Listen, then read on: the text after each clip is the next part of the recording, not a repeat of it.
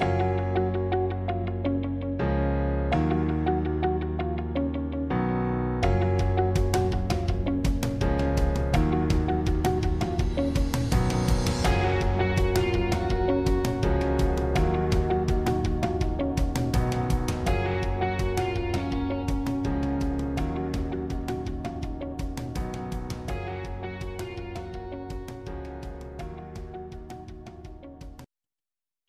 Three, two, one.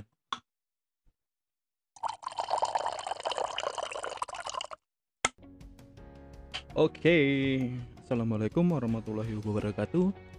Teman-teman di mana pun kamu berada Semoga hari ini kamu sehat selalu ya. Kembali lagi di podcastnya saya Podcast Bang Suhar. Oke, ini adalah episode pertama tapi chapter kedua mengenai a quarter life crisis. Jadi kamu bisa cek link di bawah untuk kamu lihat episode pertama chapter 1. Oke. Sebelumnya kita udah ngebahas tentang a, a quarter life crisis, apa itu a quarter life crisis dan pandangan-pandangan saya secara umum uh, tentang a quarter life crisis ini dari sisi uh, karir dan studi kamu bisa cek di link di bawah uh, di deskripsi nanti kamu bisa dengerin bagaimana uh, quarter life crisis dari sisi studi dan karir ya. Jadi boleh deh nanti dicek di bawah. Dan pada episode pertama part kedua ini kita akan ngebahas tentang quarter life crisis dari sisi keuangannya ya. Apa itu life quarter life crisis, apa itu quarter life crisis dari sisi keuangan, bagaimana ciri-cirinya dan bagaimana cara mengatasinya. Yap, dan nanti di part ketiga podcast berikutnya kita akan ngebahas saya akan ngebahas tentang a quarter life crisis dari sisi relationship. Uh, stay tuned guys. Check it out.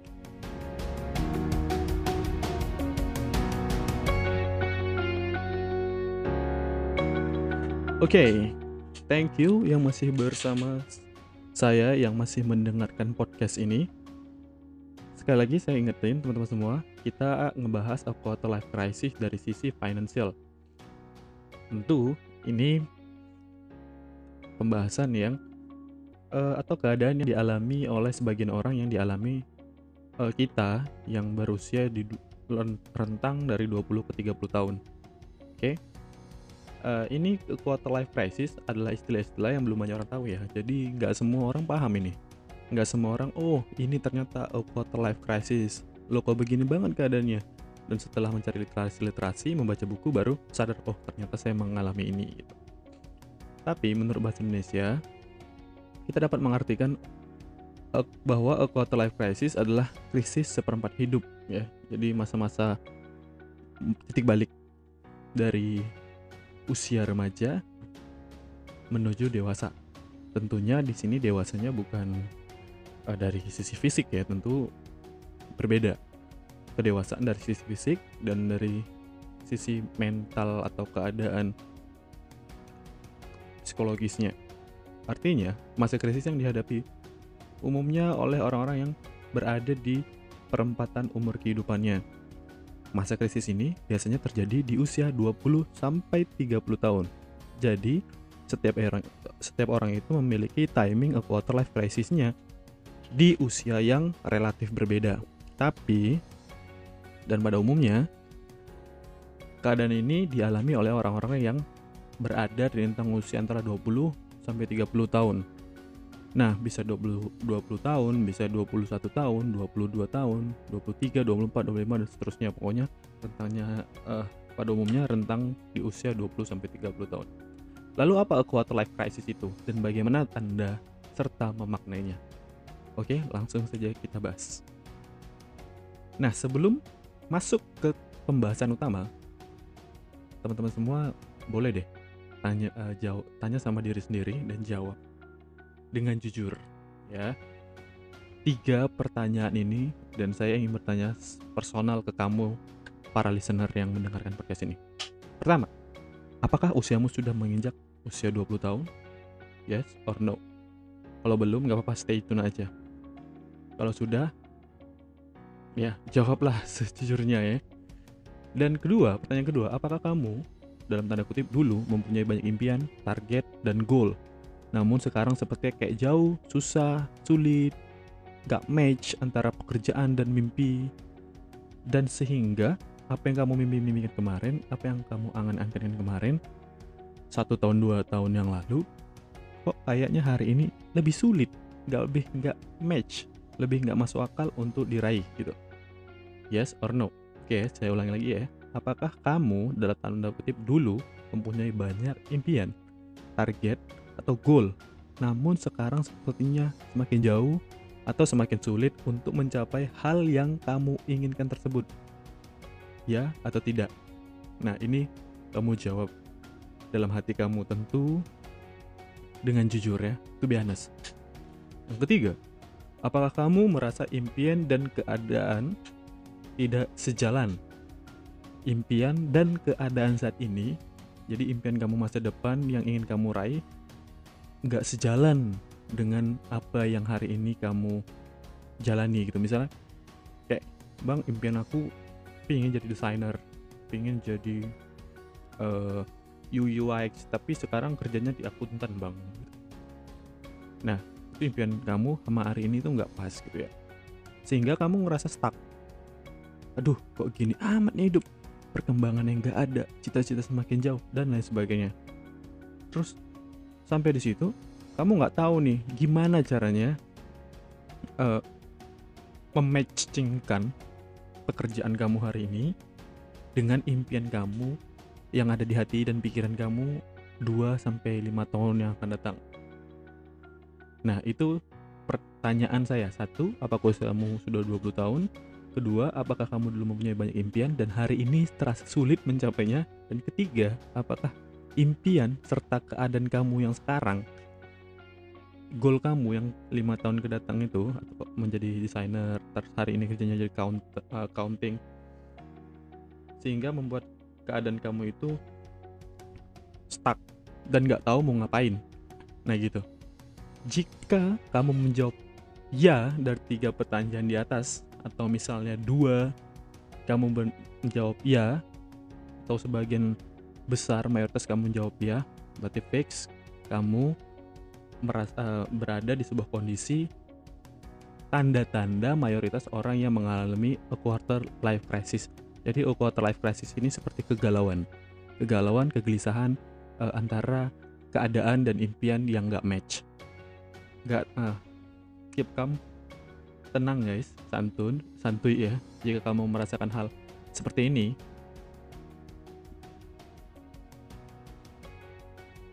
merasakan seperti ini dan merasakan kegalauan yang sangat berat itu, berarti itu bagus ya, bagus dan baik. Kenapa? Karena artinya kita berada di sebuah titik, kita berada di sebuah titik di mana kita, uh, saya sebutnya ini sebagai titik balik, sebagai titik balik keadaan mental dari remaja menuju dewasa, dari yang belum matang menuju lebih matang, dan tergantung bagaimana kita men mentafsirkan, melihat, mengambil intisari sehingga krisis yang terjadi hari ini, kegalauan-kegalauan yang terjadi hari ini bisa kita gunakan ilmunya untuk bekal di hari uh, masa depan. Iya, kurang lebih kayak gitu ya. Mungkin sedikit motivasional tapi memang kayak gitu.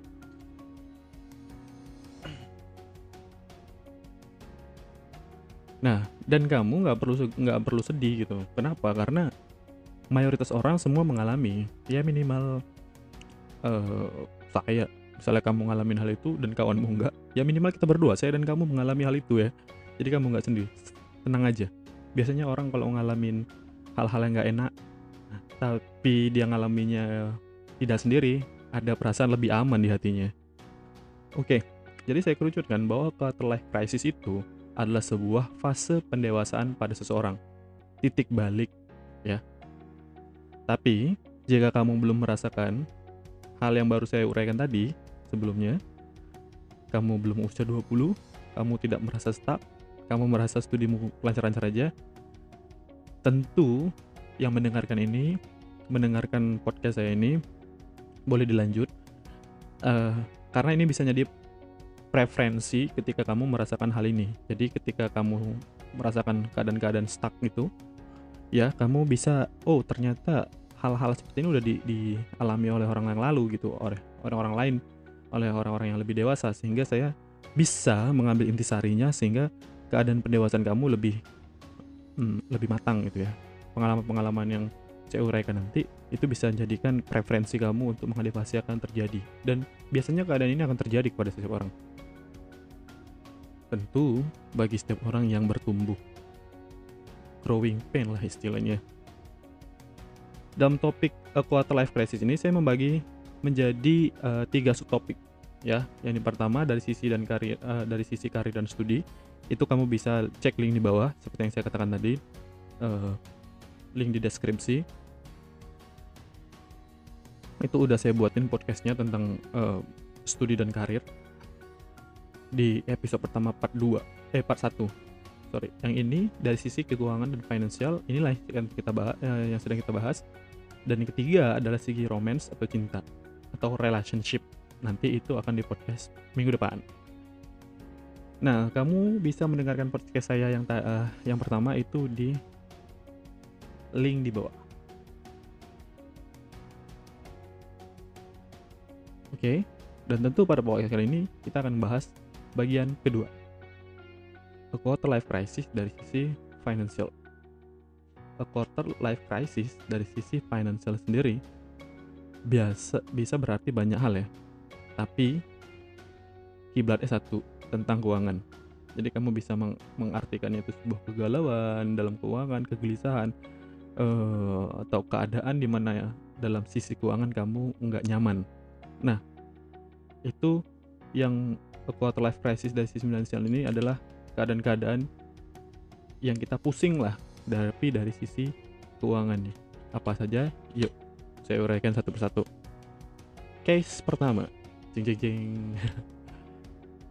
Keadaan di mana belum tercukupinya finansial atau keuangan ke, belum tercukupinya kebutuhan finansial atau kebutuhan keuangan untuk memenuhi kebutuhan dasar kamu. Tentu ya setiap manusia, setiap keadaan, setiap usia memiliki kebutuhannya masing-masing ya. Remaja punya kebutuhan, anak orang dewasa punya kebutuhan, single, orang dewasa single punya kebutuhan, orang uh, orang dewasa couple punya kebutuhan dan tentu ini beda-beda. Orang tua juga punya kebutuhan dan lain-lain. Nah, saya bahas dari yang sisi pertama dulu. Belum tercukupinya kebutuhan finansial dasar atau kebutuhan keuangan dasar untuk memenuhi kebutuhan. Kebutuhannya beda-beda.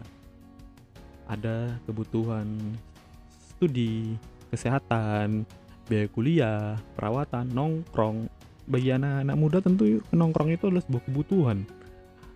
Uh, dan tidak tidak memungkiri hal itu ya karena itu wajar ataupun tanggungan tanggungan keluarga tanggung, tanggungan uh, saudara yang dibebankan kepada kita. Nah kebutuhan dasar yang belum tercukup itu kebutuhan dasar yang belum tercukup itu biasanya seperti kayak biaya kos tempat tinggal biaya kuliah biaya makan biaya cicilan cicilan motor ya atau kebutuhan nongkrong yang bisa belum uh, yang belum bisa di cover sendiri.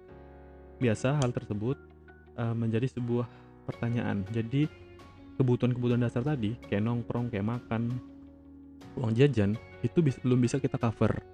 Uh, biasanya uh, ini menjadi uh, di cover or di cover oleh orang lain.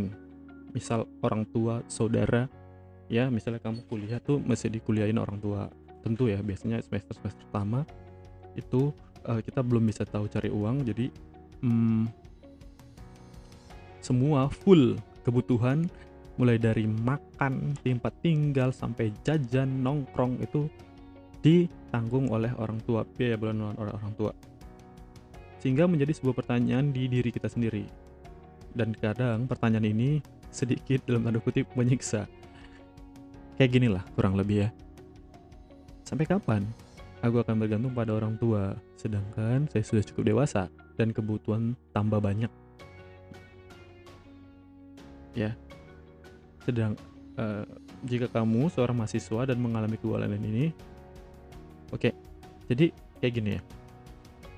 Saya ulang ya. Sampai kapan akan bergantung pada orang tua pada saudara untuk memenuhi kebutuhan saya? Sedangkan saya sudah sudah cukup dewasa dan kebutuhan saya tambah banyak nih. Biasanya orang tambah dewasa kebutuhannya tambah banyak. Apalagi kamu yang mayoritas mahasiswa atau baru bekerja. Nah, jika kamu seorang mahasiswa dan mengalami kegalauan ini, nggak masalah. Ya, tapi cobalah mindsetnya itu pertama kali tugasnya mahasiswa itu adalah fokus belajar. Karena fokus mahasiswa adalah untuk belajar, bukan untuk kaya dulu kaya sisa saja, tapi prioritasnya di sini bukan untuk mengejar kekayaan dulu ya, tapi lebih ke belajar dulu. Oke, jadi saya akan ngebahas quarter life crisis di sini. Yang tahap pertama itu kegalauan yang di uh, yang diciptakan ketika kita berusia di umuran uh, 18 mungkin 20 ya. 20 itu biasanya orang udah semester 3 atau semester 4 Nah, dan di semester 3 semester 4 ini ini sudah mulai fase dewasa. Ya, udah mulai fase kebutuhan kita tuh tambah banyak. Sebagai mahasiswa itu kebutuhan kita udah mulai tambah banyak. Mulai biaya kuliah, biaya studi, biaya studi tour, uh, biaya penelitian dan lain sebagainya. Uh, sehingga membuat kegala uh, sehingga membuat kegelisahan sehingga membuat pertanyaan-pertanyaan di kepala kita lo kapan sih aku bisa lepas bisa memeringankan lah minimal bisa meringankan uh, sehingga aku nggak perlu lagi 100% ngerepotin orang tua gitu. Nah pertama pertanyaannya itu asingkan dulu. Jadi kita ganti cara berpikir. Ya jadi cara gini. Mumpung masih muda dan di cover orang tua lebih baik saya belajar untuk mandiri perlahan tapi pasti saya harus lepas tanggungan dari orang tua. Jadi ada sebuah uh, jadi ada dua kondisi teman-teman semua. Kalau kamu nanti lulus kuliah lulus uh, lulus dari studi kamu pertama kamu fokus belajar di kampus selama empat tahun kuliah. 4 atau lima tahun kamu kuliah di kampus. Tiba-tiba kamu wisuda kamu langsung di uh, art, uh, bukan disuruh ya tapi lebih kayak ada pressure gitu lebih ada tekanan uh, saya harus bekerja, saya harus mendapatkan uang. Sedangkan kamu belum terbiasa, dan biasanya orang-orang yang lulus uh, kuliah langsung bekerja tanpa sebelumnya punya pengalaman akan dibayar lebih murah daripada orang-orang yang baru tamat kuliah sudah punya skill dan punya tamat uh, punya portfolio atau pengalaman. Jadi kayak gitu. Dan ketika kamu kuliah, misalnya 4 tahun kamu kuliah, terus um, harus magang dulu, harus training dulu, atau misalnya uji coba, atau misalnya kayak pembiasaan ketika kamu bekerja itu misalnya satu atau dua tahun gitu ya, kita akan dibayar di bawah hmm, standar misalnya, ya nggak masalah gitu. Jadi orientasinya setelah kuliah cari pengalaman. Nah ini kan memakan waktu lama ya, atau itu kondisi pertama, jadi kamu belum uh, punya pengalaman sama sekali, pengalaman bekerja, langsung lulus kuliah, wisuda, udah dilepas gitu cari pengalaman. Tentu ini akan menyita waktu lebih lama. Katakanlah kamu kuliah 4 tahun ditambah 2 tahun untuk mencari pengalaman kerja. Kenapa? karena biasanya di dunia pekerjaan itu di dunia kerja rata-rata coba deh kamu lihat di job seeker di website-website yang menerima lowongan pekerjaan. Rata-rata mereka meminta pengalaman bekerja selama 2 tahun. Ya rata-rata. Ada yang relevan ada yang boleh juga enggak gitu Nah, intinya kamu harus sudah berpengalaman bekerja selama 2 tahun. Artinya, setelah masa kuliah 4 tahun, kamu harus mencari pengalaman kerja dulu 2 tahun. Nah, itulah jeleknya ya. Artinya dari sisi uh, standarnya gitu yang berlaku di di secara umum.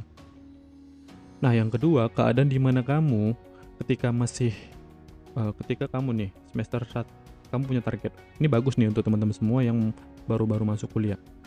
Misalnya kamu uh, lulus sekolah, masuk kuliah semester 1 sampai semester 4 kamu punya target apa ya? Skill apa yang kamu bisa punya?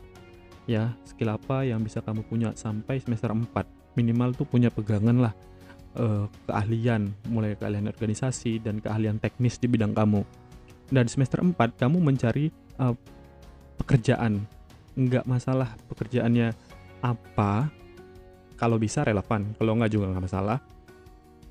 Ya, tapi upaya relevan. Tidak juga nggak apa-apa. Uh, kamu dibayar di bawah upah standar pekerja atau kamu pekerja lepas? Bebas ya. Yang penting kamu bekerja aja dulu.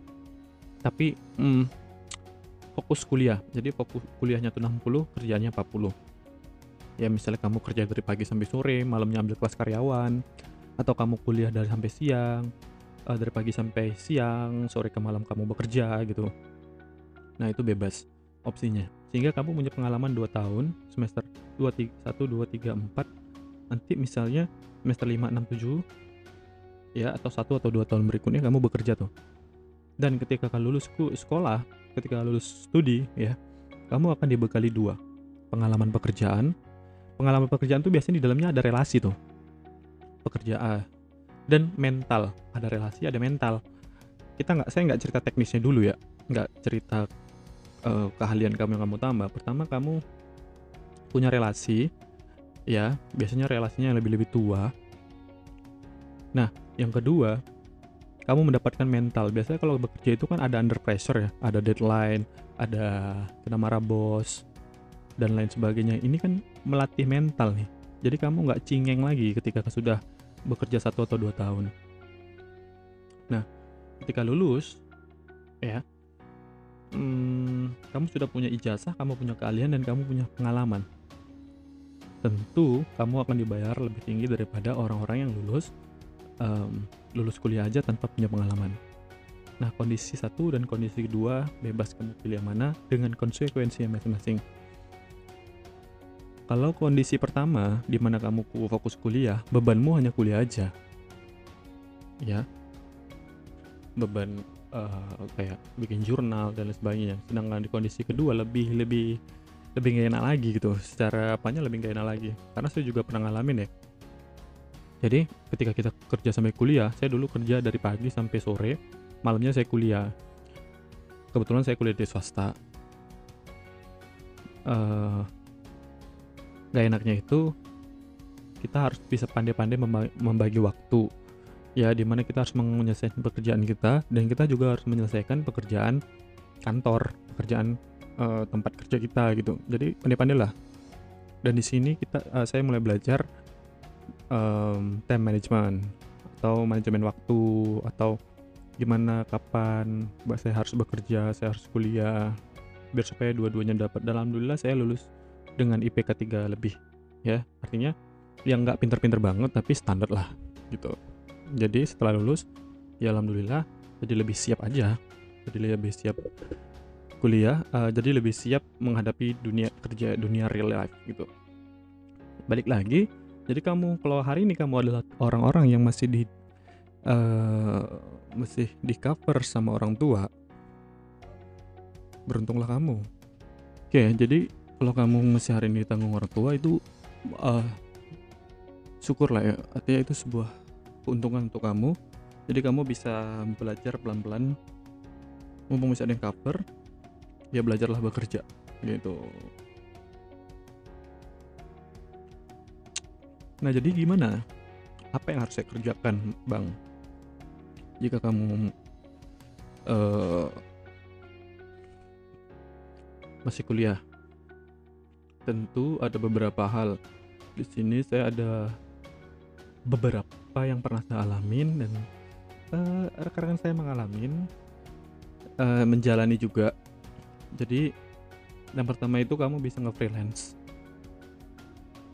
Uh, belajar IT sih sebenarnya yang lebih gampang. Bikin website, desain, atau jadi kemarin saya pernah tuh di kontak jadi administrator jaringan. Jadi perusahaan-perusahaan network service yang menangani beberapa perusahaan. Jadi ada perusahaan A, B, C, D, dan E. Itu kan biasanya ada IT-nya ya, ada ada CCTV, ada jaringan komputer, jaringan internet gitu ya. Terus ada satu perusahaan kontrak kontraktor yang menyediakan jasa servis uh, jaringan tersebut gitu. Jadi saya kemarin sempat dikontak itu untuk nge freelance, tapi nggak saya ambil karena saya sudah punya freelance yang lain gitu. Nah, ke pelajar uh, apa namanya kemampuan-kemampuan ini juga bisa kamu pelajarin ya secara gratis ya. Ada yang berbayar, ada yang gratis. Karena sekarang itu kan semuanya teknologi, semuanya um, berbasis komputer, berbasis IT. Jadi mau nggak mau kita harus siap dan punya salah satu skill aja di bidang IT. Desain, misalnya kamu jago Photoshop Corel, itu kamu bisa apply di perusahaan desain. Ya tentu dengan bayaran yang nggak seberapa lah kalau di awal ya. Namanya juga baru belajar. Tentu kamu harus udah punya basicnya dulu. Nah kamu bisa course, bisa online course, itu ada banyak sekali di internet. Bisa juga kalau nggak punya uang banget ya kamu bisa lihat video-video di YouTube desainer-desainer YouTube itu yang banyak banget yang yang recommended lah. Kalau untuk desain sendiri terus kamu bisa belajar website. Belajar website itu juga bikin website pada umumnya mudah. Ya kecuali website custom. Kalau website itu biasanya kamu bisa web WordPress aja pakai CMS itu bisa pakai WordPress atau pakai Joomla sih biasanya saya bikin. Atau kamu punya kemampuan coding, kamu bisa di-apply perusahaan-perusahaan coding atau nge-freelance. Nggak punya nih bang, saya nggak punya kenalan nih gitu. Coba belajar nge-freelance di website-website freelancer seperti Seribu, Upworks, um, ap apa tuh namanya, Fiverr, uh, Panggilin dan lain sebagainya itu banyak banget orang yang nyari-nyari uh, freelance gitu. Jadi seperti uh, website-website, platform-platform yang menyediakan uh, jasa-jasa freelance gitu. Nah, kamu bisa ambil project di sana. Mungkin kamu um, kalau kita yang pengalamannya baru, yang nggak punya cukup keahlian, artinya belum expert-expert banget, itu mungkin kita bisa uh, projectnya tuh project yang kecil-kecil dulu gitu. Project yang mungkin menghasilkan 100 atau 200 ribu, lama-lama naik, naik, naik, naik, dan lain sebagainya. Ya, jam terbang, ya. Kayak gitulah. Jadi, saran saya nge-freelance di bidang IT desain, videographer, website, atau yang lainnya. Banyak. Kalau kamu orangnya mager keluar rumah nggak pede ya kamu bisa nge-freelance dari website-website freelancer. Gitu sih. Kayaknya nggak ada alasan lagi nggak ada alasan lain ah, nggak ada alasan lain. Ya untuk tidak menghasilkan uang atau tidak belajar bekerja, tidak belajar mandiri ketika walaupun usia kamu masih sangat muda dan masih kuliah. Toh apa ininya ya, apa ruginya gitu? Kan nggak pakai duit juga, nggak pakai modal. Course-nya juga kamu bisa yang offline, online. Offline itu ada yang mahal, ada yang murah. Begitu juga dengan online, ada yang berbayar, ada yang nggak berbayar. Tergantung kebutuhan dan cara belajar kamu kayak gimana. Kalau saya lebih senang yang berbayar, terus terang. Kenapa? Karena biasanya yang berbayar itu punya roadmap. Jadi saya research dulu. Misalnya ada platform A, platform B, platform C saya research dulu. Eh, misalnya dia satu tahun gitu misalnya paket itu satu tahun tuh 2 juta. Kan ada tuh biasanya teaser yang untuk satu bulan. Nah itu biasa sekitar 100 ribu saya tes dulu nih. Hmm, bagus nggak materinya? Kurikulumnya gimana? Gitu. 100 ribu saya tes dulu uh, lihat narasumbernya gimana, tutornya gimana, responnya. Kalau misalnya oke, okay, fix selama satu bulan saya belajar dulu, enak, baru saya lanjut membership yang satu tahun atau dua tahun. Biasanya kayak gitu sih. Tentu budgetnya dari mana? Budgetnya bisa kamu hmm, pandai-pandai lah ya. Yang penting jangan nipu dan halal gitu. Atau kalau kamu memang nggak punya budget sama sekali ya udah. Um, biasanya mahasiswa itu pasti punya laptop ya. Zaman sekarang mana ada sih manusia, uh, mahasiswa yang nggak punya laptop kamu bisa nongkrong aja di kampus ya. Di kampus itu kan 24 jam sehari 7 hari seminggu 30 hari sebulan 365 hari setahun. Wifi nya on terus. Ya biasanya kayak gitu. Atau kalau memang nggak punya banget duit ya udah pakai data itu aja. Nah kayak gitu. Tapi biasa yang gratis itu di kampus. Kedua kamu bisa ngojek online. Sekarang banyak sekali platform ya kayak Grab dan Grab dan Gojek itu sepertinya apply-nya makin lama makin mudah deh. Dan tentu uh, kebutuhan demand-nya juga sekarang makin besar gitu ya. Ada GoFood ada GoSend ada dan lain-lain. Saya langganan Gojek bukan iklan Gojek ya. Tapi ojek online. Nah di dari sisi ojek online kamu jangan cuma sekedar ngojek tapi kamu belajar hmm, gimana kenalan dengan orang lain ajak ngobrol orang asing biar supaya nyaman sama kamu. Bikin service yang bagus gitu. Ya walaupun cuma tanya-tanya say hello sama penumpangmu tapi itu akan menambah mental kamu loh yang ketiga magang.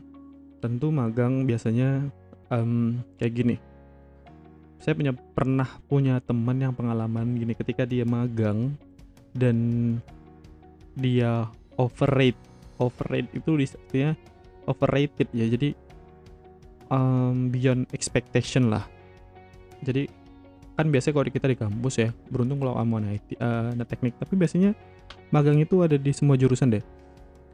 Jadi ketika kamu magang apply di kantor di perusahaan di instansi kamu itu jangan nganggap dirimu tuh anak magang. Tapi hargailah dirimu tuh sebagai karyawan. Kenapa? Ketika kamu menghargai dirimu sendiri sebagai karyawan uh, kamu akan memberikan over beyond expectation dari perusahaan yang tempat kamu magang kamu lebih maksimal magangnya, lebih maksimal kerjanya. Sehingga nanti perusahaan itu bisa meng-hire kamu gitu. Harapannya kayak gitu. Jangan berharap dulu ya, kamu kerjakan aja pekerjaan itu lebih dari ekspektasinya mereka. Nanti lama-lama kamu akan di uh, bisa aja atasan kamu, pembimbing kamu di tempat kamu magang itu merekomendasikan kamu. Karena ada pengalaman teman-teman saya tuh yang kayak gitu. Jadi ketika dia bekerja eh, ketika magang biasanya kan di tempat magang itu kita punya pembimbing ya. Ada leadnya gitu. Jadi kita beyond expectation lah gitu. Bekerja bekerja dan mau belajar lebih dari yang kapasitas anak magang pada umumnya sehingga leadernya ini atau pembimbingnya ini bisa merekomendasikan kamu atau merekomendasikan teman saya kemarin ke bos itu, ke bos di tempat itu,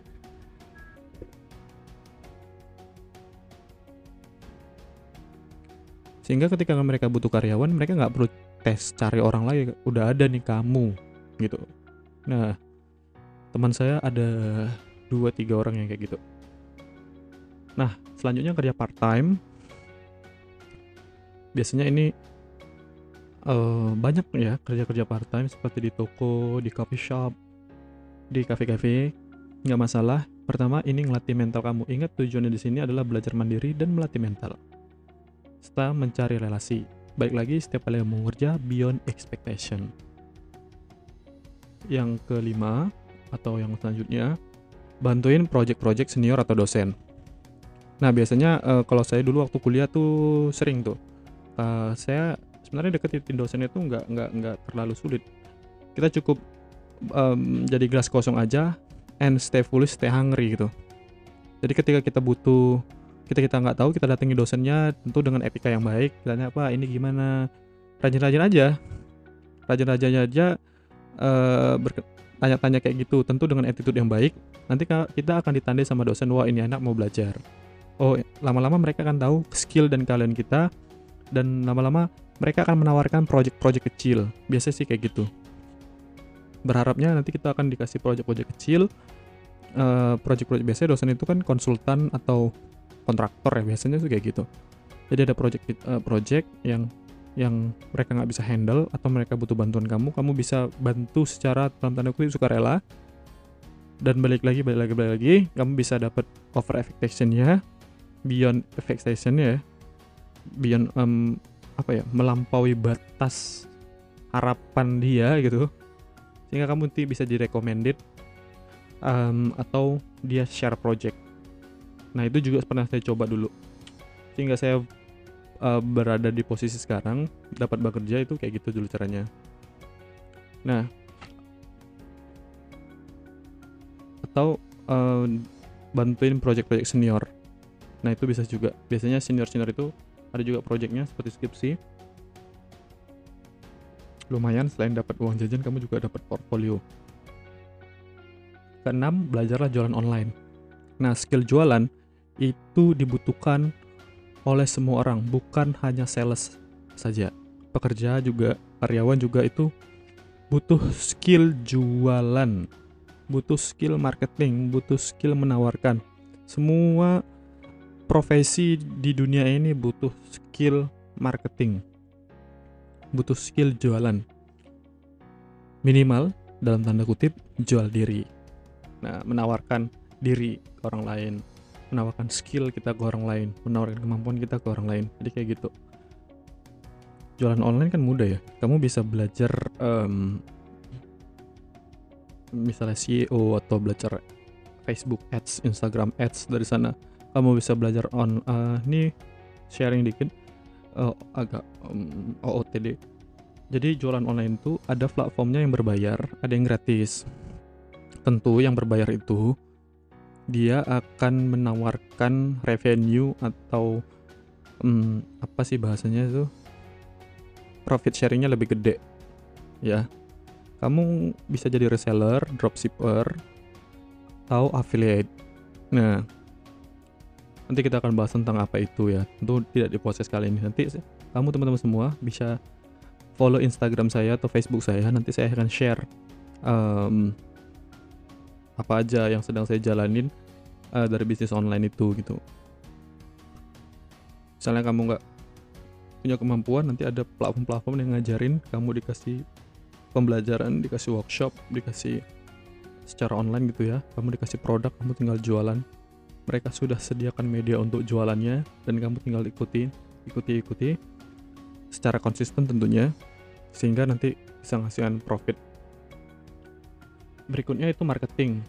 Biasanya perusahaan-perusahaan yang uh, yang membutuhkan tenaga marketing kayak perusahaan mobil um, saya kira itu bisa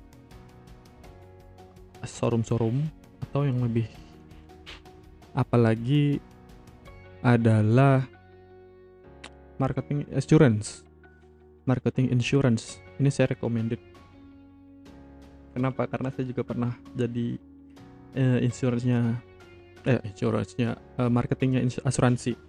Jadi sana kita diedukasi dari sisi keuangan diedukasi dari produknya kita nggak perlu modal.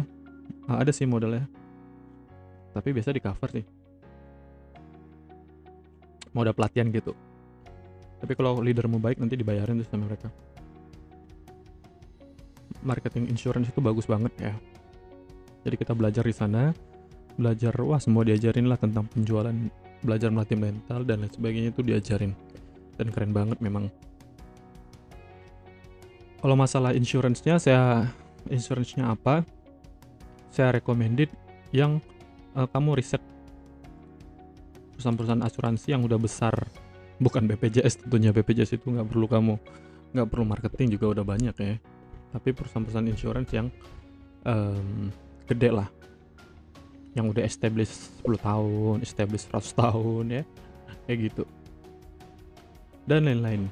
Saya kira itu aja yang bisa share. Sebenarnya banyak lebih banyak lagi. Kamu bisa jadi broker kamu bisa jadi um, broker properti dan lain sebagainya. Kamu bisa jadi sales yang lain-lain ya. Tentu tidak hanya asuransi terus jangan lupa juga kamu perbanyak relasi. Nah ikuti komunitas organisasi organisasi kampus juga. Jangan lupa atau jadi volunteer di event-event sosial event-event komunitas jadi volunteer di sana sehingga kamu banyak kenalan. Balik lagi relasi itu penting. Jadi kamu punya skill nggak punya relasi kamu mau menawarkan skill dan kemampuan kamu itu sama siapa? Nggak ada yang tahu saya punya rekan kayak gitu. Jadi ini pernah saya praktekin gini.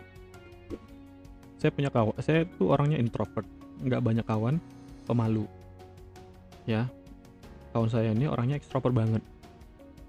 Semua bisa temenin dari mulai kalau dulu waktu di sekolah SMA mulai dari tukang sapu satpam sampai ketua yayasan itu ditemenin sama dia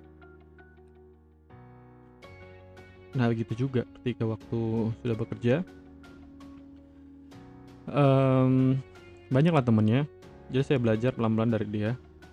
Saya deketin. Uh, sehingga saya juga ketularan relasinya kan mau nggak mau.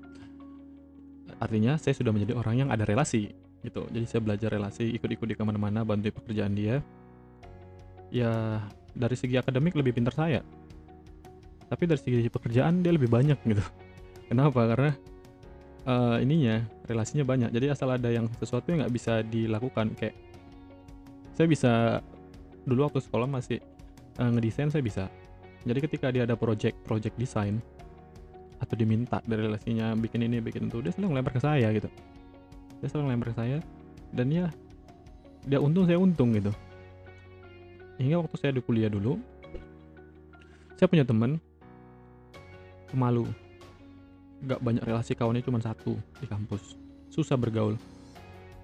Tapi pintar nah kalau saya kan di informatika ya itu pelajaran programming kalau saya saya belajarnya tuh seminggu dia bisa dua hari aja udah dapet. Jadi saya berkawan sama dia. Nah saya kan punya kawan yang banyak relasi ya kan? Nah teman-teman uh, teman saya punya relasi ini nge-share project sama saya bikin aplikasi apa? Oh bikin aplikasi sistem sistem informasi manajemen sekolah gitu kayak akademik. Jadi saya karena saya juga nggak ngerti-ngerti banget coding kan uh, skill saya waktu itu masih kurang. Jadi saya uh, sharing sama teman saya yang pendiam pemalu tapi pinter ini. Nah saya, saya akhirnya saya ini nih saya cerita sama dia bisa nggak bikin gini gini gini gini? Oh ternyata dia bisa ya udah proyeknya kita ambil bareng-bareng. Jadi saya punya kesempatan untuk dapat uang dapat teman dan dapat ilmu ya. Dapat uh, ya jadi teman saya juga tadi karena dia berkawan sama saya dan teman saya jadi akhirnya relasinya dia juga ada kan sehingga dia bisa menjual dalam tanda kutip ke dirinya kemampuannya kayak gitu. Jadi deal projectnya kita bagi-bagi dengan tentunya pembagian yang adil dan rata. Eh adil ya merata karena pembagian rata tidak selalu adil dan adil tidak sama dengan rata nah balik lagi tujuan dari hal-hal tersebut kayak kita freelance kerja paruh waktu ambil kelas karyawan itu tujuannya tentu tentu saja bukan untuk kaya tapi untuk melatih mental dan biasakan diri mengemban tanggung jawab. Jadi kan kalau di kerjaan itu biasanya kita dilatih uh, dikasih project atau dikasih deadline untuk ngerjain A, B, C dan D sesuai permintaan perusahaan. Di situ kita belajar mengala uh, belajar untuk menghadapi yang namanya real life. Ya. Toh bang gimana kok ketika dikasih tanggung jawab dikasih kerjaan saya nggak mampu bang? Ya kerjakan aja bisa mampu tapi nggak mampu juga bang. Ya paling kamu dipecat. Dan kalau dipecat ruginya apa? Kamu bisa ada masih ada cover kan? Masih ada yang bisa mem, apa nih menanggung kebutuhan premier kamu gitu. Ketimbang nanti ketika kamu lepas dari orang tua tiba-tiba dan kamu nggak punya cover di belakangnya gimana? Kan lebih bagus kayak sekarang. Jadi walaupun kamu sama sekali nggak bisa kondisinya tuh memang kamu tuh sama sekali nggak bisa lah gitu ya. Dikasih kerjaan terpaksa dipaksa banget dan kamu memang nggak bisa dan harus menyerah ya paling kamu dipecat. Dan ketika dipecat apa ruginya kalau mindsetmu adalah untuk membiasakan diri belajar mengembangkan tanggung jawab. Kalau kamu orientasinya uang udah jelas kamu rugi. Tapi kalau kamu belajar mental belajar untuk mem mematangkan mental dan mengembangkan tanggung jawab saya rasa nggak ada ruginya. Dan jangan menyerah kayak gitu. Saya juga dulu kayak gitu kok. Setiap ada pekerjaan yang saya kira saya tidak mampu saya tidak akan bilang saya tidak mampu. Tapi saya bilang boleh saya coba boleh saya diberi waktu untuk belajar dan mencobanya pak? Saya kira perusahaan mana pun tidak akan menolak itu ya. Dan mereka sudah tahu pasti uh, kapasitasmu seperti apa dan tentu saja tanggung jawab. Belajar bentuk bertanggung jawab. Saya rasa skill teknis itu bisa dibelajar bisa pelajari lebih lanjut. Saya pernah nggak tidur gara-gara ngerjain kerjaan karena saya nggak mampu. Tapi akhirnya karena saya memaksakan diri saya mau belajar akhirnya ya terkerja juga saya nggak? Ya nanti the power the power of pepet ya. Jadi bisa. Belajar bagaimana cara membiasakan diri bergaul dengan atasan, dengan bawahan, dengan atasan yang lebih muda, dengan atasan yang lebih tua, sehingga kita punya banyak preferensi sudut pandang ketika kita nanti mengalami uh, masalah di kehidupan berikutnya. ma- atau mengalami masalah, mengalami struggle, challenge di eh, keadaan kehidupan berikutnya, di fase kehidupan berikutnya. Keren kan? Kalau kamu punya berbagai banyak sudut pandang gitu ketika menghadapi suatu masalah kan misalnya ada masalah bayangin itu masalah itu adalah sebuah objek gitu ya. Nah kamu bisa melihat dari sisi mana? Empat dimensi kamu bisa lihat gitu. Sehingga bisa ngambil intisari-intisari yang baik. Kayak gitu. Sehingga nantinya bisa berguna ya jadi seperti itu.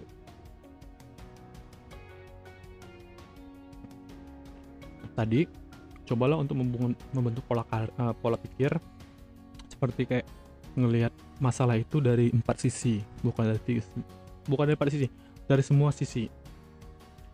Sehingga membangun skill tapi ini kamu membangun skill dan personal branding.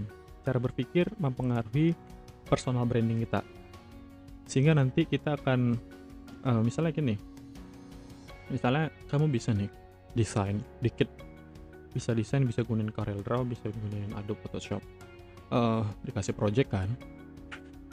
Nah kamu mungkin secara teknik secara teknis kamu nggak punya skill ini. Skillmu belum sampai situ. Tapi tanggung jawab sudah terlatih. Artinya oh mau nggak mau nih saya bisa sehingga harus saya belajar. Nah keuletan kamu dan tanggung jawab ini akan menjadi personal branding rekan kerja kamu akan melihat senior kerja kamu akan melihat orang-orang di sekitar kamu akan lihat oh ternyata anak ini punya tanggung jawab walaupun dia nggak bisa nah ketika terpaksa bisa, skill kita akan nambah tuh. Dan perlahan tapi pasti itu akan membangun personal kita, personal branding kita, diri kita ini, branding diri kita ini jadi lebih bagus. Sehingga nanti ketika ada job-job berikutnya, ketika ada project-project berikutnya, rekan kerja kita itu tidak akan sungkan, tidak akan ragu untuk nge-share project ke kita. Sehingga em, job ngalir, cuan pun mengalir. Tentu saja, usaha tidak akan mengkhianati hasil. Anggap kamu belajar di kampus, kamu belajar di dunia kerja. Jadi sekali dua. Jadi kayak gitu. Itu case pertama biasanya yang dialami mahasiswa sebelum kamu benar-benar bankrupt. Yang kedua, keadaan di mana gini bang, gimana kalau saya udah kerja tapi penghasilan saya saya selalu pas-pasan dan cenderung kurang. Itu gimana tipsnya Ah, atau keadaannya? Saya ulangi lagi, gimana nih kalau misalnya saya udah kerja penghasilannya ya gitulah ngepas gitu lumayan penghasilannya ada tapi kok cenderung kurang bang gitu ini buat saya galau buat saya kayak ngerasa makan si buah si malakama gitu ya. Dan keadaan keadaan kayak gini tuh tentu saja bikin bikin pusing gitu bikin bikin eh, kita kayak aduh gitu. Setiap buka dompet nangis setiap awal eh, apa namanya gajian gaji itu 12 pas gitu. Tanggal 12 pas habis. Jadi kayak gitu ya. Atau 12 jam kemudian habis gitu. Nah tentu ini em, keadaan juga sebuah keadaan yang buat kita ngerasa hmm, kok gini amat hidup gitu? Oke tentu teman-teman semua yang pendengar yang eh, mengalami kondisi ini ada beberapa tips dari saya. Ya. Balik lagi fokus utama podcast ini adalah melihat sisi pandang keadaan sehingga kita eh, bisa mengatasinya gitu. Minimal mengurangi eh, day by day itu jadi lebih baik gitu ya? Pertama kalau kamu merasa sudah bekerja dan uangmu itu terasa kurang terus walaupun kadang ada gini ada penghasilan kecil tapi cukup dan penghasilan besar tapi kurang. Atau misalnya gini bang kemarin em, tahun lalu gaji saya masih satu juta itu masih cukup bang. Ini gaji saya udah 4 juta kurang. Ada tuh yang gitu atau dan lain sebagainya lain sebagainya. Intinya kerja tapi kok cenderung pas-pasan atau cenderung kurang. Nah cara mengatasinya tipsnya itu pertama buat catatan keuangan baik itu uang keluar uang masuk. Analisa keuanganmu di mana terjadi kebocoran keuangan. Nah tipsnya gini kalau kamu merasa gaji udah gede atau gaji kecil tapi nggak cukup atau cenderung kurang pertama hiduplah layaknya kayak biasa aja. Tetap kayak biasa aja lah. Tapi bedanya kamu bisa tes ini dua minggu atau satu bulan bebas. Atau satu, uh, satu minggu dua minggu lebih cepat lebih bagus. Ya. Lebih detail lebih bagus. Buat catatan baik itu uang keluar dan uang masuk termasuk gaji penghasilan penghasilan tambahan hasil panen dan lain sebagainya mm, uang bulan dari orang tua kalau kamu masih di masih di uh, subsidi sama orang tua buat sedetail-detailnya mulai dari cicilan motor uang kuliah sampai dengan biaya parkir, biaya ke toilet itu harus dicatat sedetail-detailnya. Ya. Untuk beli makan, untuk uang kuliah, untuk cicilan motor ya. Cicilan handphone dan lain sebagainya itu harus dicatat paling enggak satu bulan. Ya, lebih cepat lebih bagus. Nah, setelah itu buat listnya. Buat listnya misalnya kayak hmm, apa ya kayak misalnya pulsa internet berapa pulsa handphone berapa angkot berapa gojek berapa makan siang berapa kalau kamu workout juga berapa biaya kesehatan berapa itu semua di, di, di detail kamu bisa gunakan aplikasi um, di Google Play Store itu banyak ya catatan keuangan itu banyak yang mau yang gratis bisa ada yang berbayar ada bisa tapi kalau kamu nggak mau bisa kamu pakai Google Sheet atau Google Excel upayakan ini kamu guna uh, kamu simpan di soft copy. Kenapa saya nggak menyarankan hard copy? Karena bisa terbuang. Ya, kalau kamu punya stroke simpan stroke-nya. Misalnya belanja di uh, belanja di Indo April gitu ya. Jadi kamu bisa simpan uh, stroke-nya gitu. Terus catat sampai rumah. Catat ini nggak masalah, pakai note gitu. Tapi nanti ketika malam sampai rumah itu harus kamu pindahkan boleh pakai aplikasi boleh pakai Google Sheet boleh pakai Excel boleh pakai aplikasi yang berbayar terserah bebas yang penting dapatnya detail terus lihat selama sebulan itu atau seminggu itu di mana keuanganmu banyak terjadi keluar? Di mana bocornya? Udah beli tanda. Kayak nah yang kedua benahi keuangan. Kita kan tadi udah nganalisa ya kan? Selanjutnya kita uh, udah dicatat dianalisa di mana kebocorannya di mana over budgetnya di mana budget atau keuangan yang nggak perlu tapi budgetnya banyak keluar kayak biaya nongkrong tuh kan nggak perlu. Perlu sih cuman bisa dikurangin. Biaya makan di cafe itu bis itu kan kamu seharusnya bisa makan di nasi, warung padang aja kan? Atau biaya nongkrong di mm, mall gitu. Itu kan bisa enggak atau dikurangi minimal. Itu kan nggak perlu. Oke. Benahi yang kedua itu benahi keuangan. Udah dapat analisa di mana kebocorannya baru kamu harus uh, buatlah skala prioritas apa aja yang penting. Buat apa aja yang penting. Misalnya kamu mau mandiri dari sisi finansial untuk mm, biaya kuliah. Berarti kamu harus memprioritaskan biaya kuliah kan? Habis itu uang makan. Angkot. Yang jadi kayak gini analisa buatlah prioritas itu prioritas yang utama tentu adalah biaya. Biaya dasar kamu yang nggak bisa kamu tinggalkan atau kamu kurangi gitu. Kayak misalnya kayak pulsa pulsa itu kan nggak bisa. Karena itu udah menjadi kebutuhan gitu ya. Makan kendaraan itu kan nggak bisa di, di nggak bisa dihilangkan tapi bisa dikurangi. Semua ya cicilan gitu jadi diprioritaskan lah. Yang kayak gimana? Artinya prioritaskan dulu yang penting yang kamu nggak bisa hidup tanpanya. Ya kayak biaya angkot. Kalau kamu punya motor bisa diganti motor. Tapi kalau nggak punya itu pun kalau motor kamu harus bayar minyak. Beli bensin minimal. Nah itu harus diprioritasin semuanya. Dan itu yang didulukulkan. Hitung berapa budgetnya. Misalnya kamu makan selama ini di kafe, di kafe, kafe, kafe, coba masak. Atau paling enggak makan di warung yang murah, depan kosan, kan murah tuh. Ya kan? Untuk catering lah.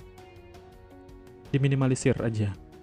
Misalnya nongkrong di kafe seminggu sampai dua kali, seminggu sampai tiga, tiga kali, coba dibuat satu minggu sekali atau satu minggu dua kali eh satu sorry atau dua minggu sekali artinya kamu tetap sosialisasi sama temen kamu kan jam pula sampai sangking kamu irit nih kamu nggak bergaul kamu nggak menghidup uh, menikmati kehidupan jangan gitu juga nggak tapi buat budgeting misalnya seminggu itu bisa dua kali nongkrong bikin satu minggu itu satu kali atau dua minggu satu kali dikurangin.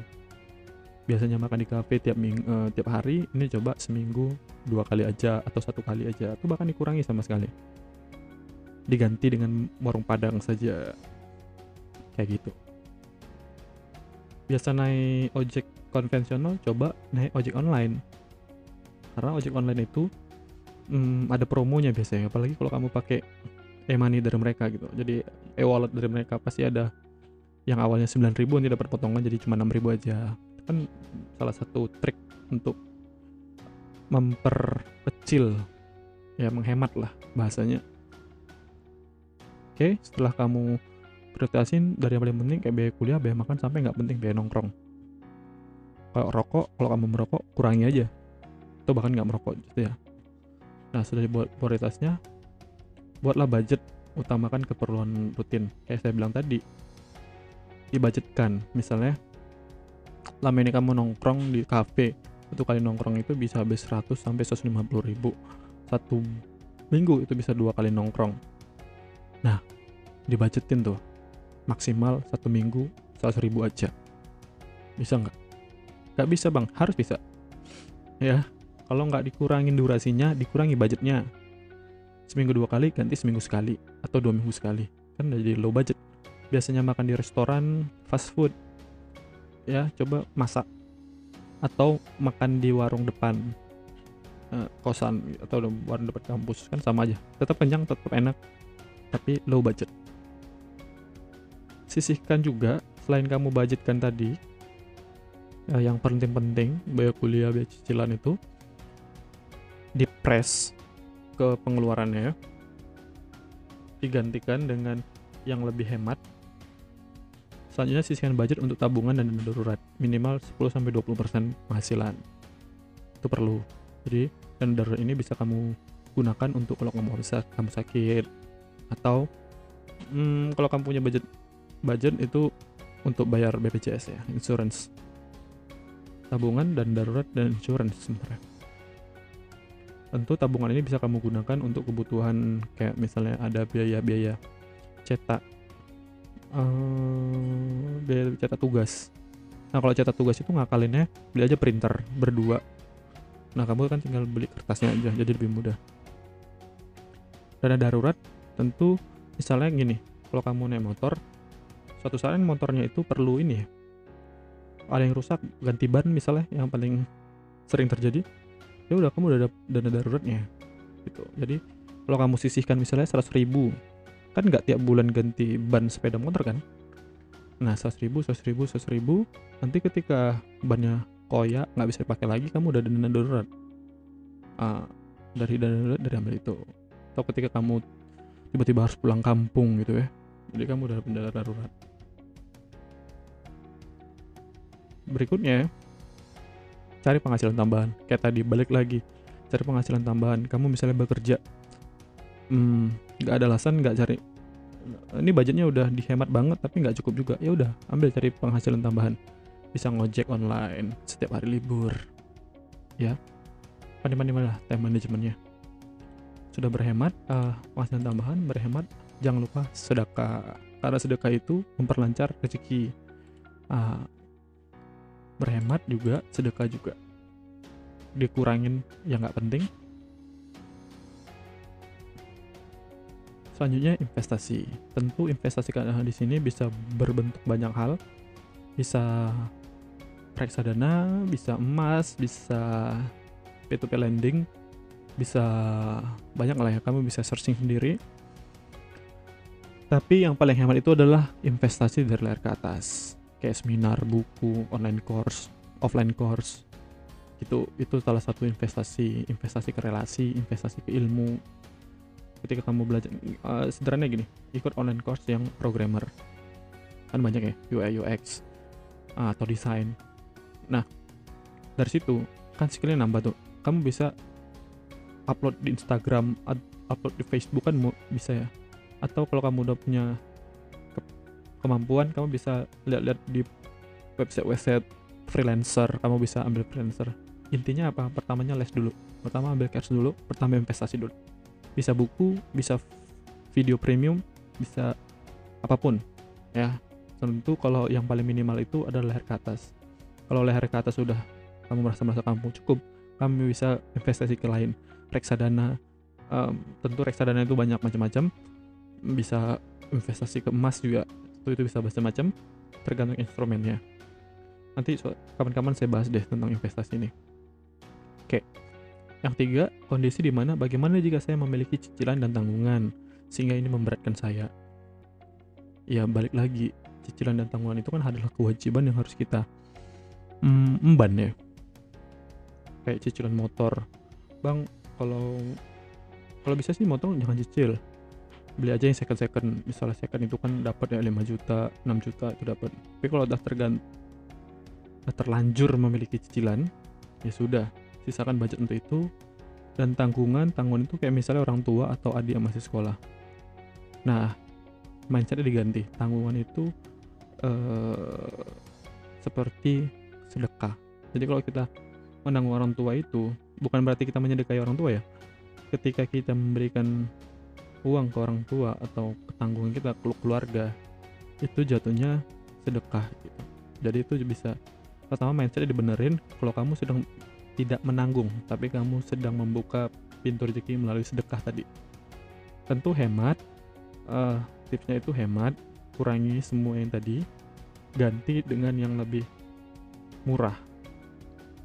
Cari uang tambahan alokasi untuk cicilan dan tanggungan itu diutamakan bikin tabungan dana darurat dan dana darurat kesehatan dan tabungan untuk keinginan ya tentu dan investasi. Baik lagi investasi itu bisa macam-macam. Bisa investasi keuangan reksadana eh, obligasi saham dan lain sebagainya. Dan em, investasi leher ke atas lebih murah. Dan kamu bisa menggunakannya lebih uh, bermanfaat ke depannya. Bagaimana bang jika saya bangkrut? Saya umurnya segini masih saya harus bang saya bangkrut bang harus mending banyak utang. Nah kalau kamu berada di ini pertama teman-teman semua kalau kamu bangkrut saat ini mindset diganti kamu tidak bangkrut tapi kamu sedang belajar Kenapa? Biasanya orang-orang yang mengalami sebuah krisis atau sebuah keadaan di mana dia tertekan itu kayak misalnya kayak ketapel tau ya. Kayak panah atau ketapel. Itu kan ditarik ke belakang. Sehingga majunya lebih kenceng. Jadi mindsetnya kayak gitu. Nah, bagaimana jika saya bangkrut? Pertama, ikuti langkah yang di atas. Kedua, belajar jualan. Jualan apa aja gitu. Nah, ini teman-teman semua yang hari ini belum bangkrut, tidak bangkrut, atau bahkan belum mengalami a quarter life crisis ini, ini kenapa pentingnya kita belajar jualan. Nah, karena kalau kita belajar jualan, apa pun bisa kita jual, baik online maupun offline. Kalau kamu sudah, kalau kita udah menguasai yang offline, eh, oh sorry online gitu, apa aja bisa kita jual. Tentu untuk yang bangkrut ini, baik lagi, ini adalah sebuah batu loncatan untuk kamu em, apa ya jadi melajunya tuh lebih kenceng gitu jadi biasanya kalau teman-teman semua yang orang-orang yang bangkrut yang hari ini saya jumpai yang dulunya bangkrut itu biasanya sekarang keadaan ekonominya lebih baik. Artinya apa? Misalnya kita dikasih krisis dari soal relationship relationship ke depan itu kan bakal lebih baik. Apabila kita hari ini diberikan krisis dari sisi financial insya Allah ke depannya lebih baik. Itu sih pengalaman-pengalaman orang-orang yang hari ini kaya tapi dulunya punya cerita bangkrut. Kayak gitu. Yang kelima bagaimana cara membesar pendapat saya pertama kayak tadi budgeting semuanya dibudgetin kebutuhan dasar ciptakan penghasilan tambahan hemat perbesar kapasitas skill mengambil freelance atau investasi. Nah ini kita akan bahas lebih lanjut di episode-episode berikutnya.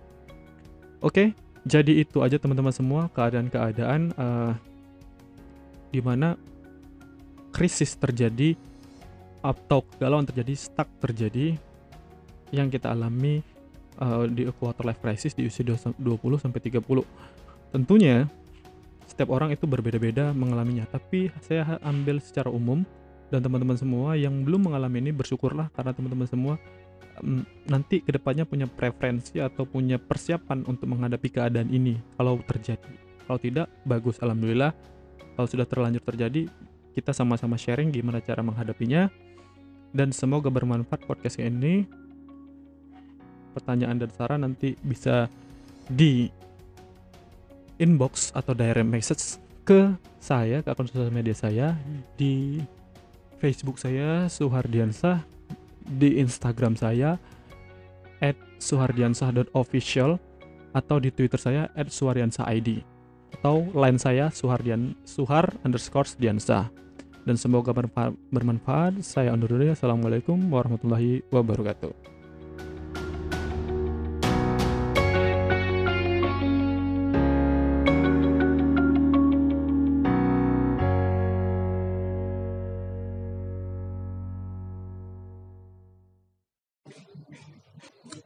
Oke okay ya. Uh, jadi pada podcast kali ini, uh, episode kali ini saya ingin ngebahas, uh, aku ingin ngebahas soal financial life oh sorry sorry a quarter life crisis. Jadi uh, perempat uh, krisis perempat usia kita gitu. Jadi biasanya um, banyak orang ya yang mengalami ini gitu. Jadi ada beberapa podcast uh, ada beberapa talk show dan lain sebagainya yang pernah saya hadiri dan pernah saya dengarkan tentang a quarter life crisis ini. Jadi hampir setiap orang merasakannya walaupun mereka sadar, ada yang sadar, ada yang enggak gitu. Ada yang sadar kalau oh ini adalah krisis uh, hidup pada perempatan hidup gitu. Ada yang oh udah jalani aja dan setelah mengalami dan setelah belajar baru tahu. Jadi uh, apa itulah a quarter life crisis ya. Jadi salah satu artikel OAN menyebabkan benturan anti cita-cita dan kenyataan anti cita-cita dan kenyataan membuat kaum muda mengalami krisis. Jadi ke uh, quarter life crisis ini biasa dialami oleh orang-orang yang berusia di umur 20 sampai 30 tahun. Ya, 20 sampai 30 tahun. Uh, ada yang mengatakan ada dari umur 25 sampai 27, ada yang mengatakan 22 sampai 28, tapi saya rangkumkan aja uh, hal ini dialami pada umumnya oleh orang-orang yang sedang mengalami masa perubahan dalam hidupnya dari masa muda menuju fase uh, menuju fase dewasa. Tentunya ini adalah tantangan uh, dalam a quarter life crisis ini. Tentunya setiap setiap orang itu mempunyai ya mempunyai caranya masing-masing gitu. Ada yang ala bodoh amat gitu. Nggak penting ini life crisis atau atau apalah. Ada yang juga mengambil intisari dari setiap pelajaran dari kegalauan-kegalauan yang dialami di perempatan hidup ini gitu. Yang di di perempatan usia kehidupan gitu ya. Nah ada saya menyimpulkan ini sebagai sebuah krisis yang akan mendewasakan setiap orang gitu. Baik baik itu laki-laki atau perempuan. Dan itu akan kita alami. Ma, bisa cepat bisa lebih cepat atau bisa lebih lambat.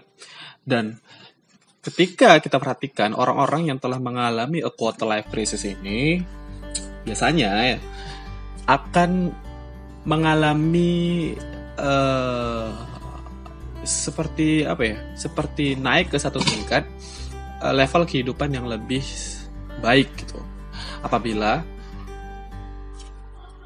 dikelola di manajemen dipelajari dan diambil sisi positifnya untuk mengelola kehidupan dan permasalahan di masa dewasa yang akan datang. Jadi seperti itu. Ada juga yang malah berlari berlari meninggalkan uh, seambrek masalah itu ya udah bodo amat gitu dan menikmati uh, kenegatifannya akhirnya tidak jadi apa-apa dan tidak menghasilkan apa pun.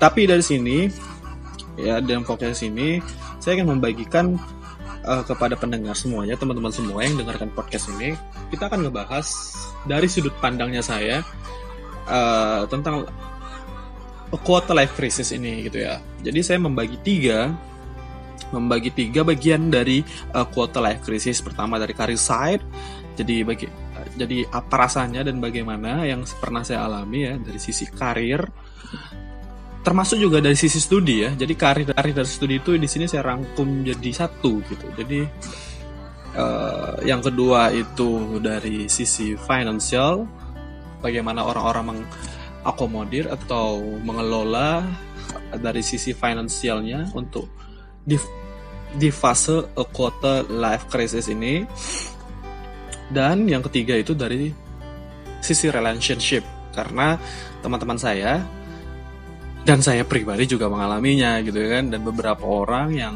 sudah saya dengarkan uh, podcast dan ceritanya baik di YouTube ataupun di media-media lainnya juga uh, mengalami hal-hal seperti ini dan saya ambil intisarinya dalam podcast saya ini dan saya akan bagi ke teman-teman semua yang mendengarkan. Oke, okay, let's hear it out. Uh, kita akan bahas yang pertama.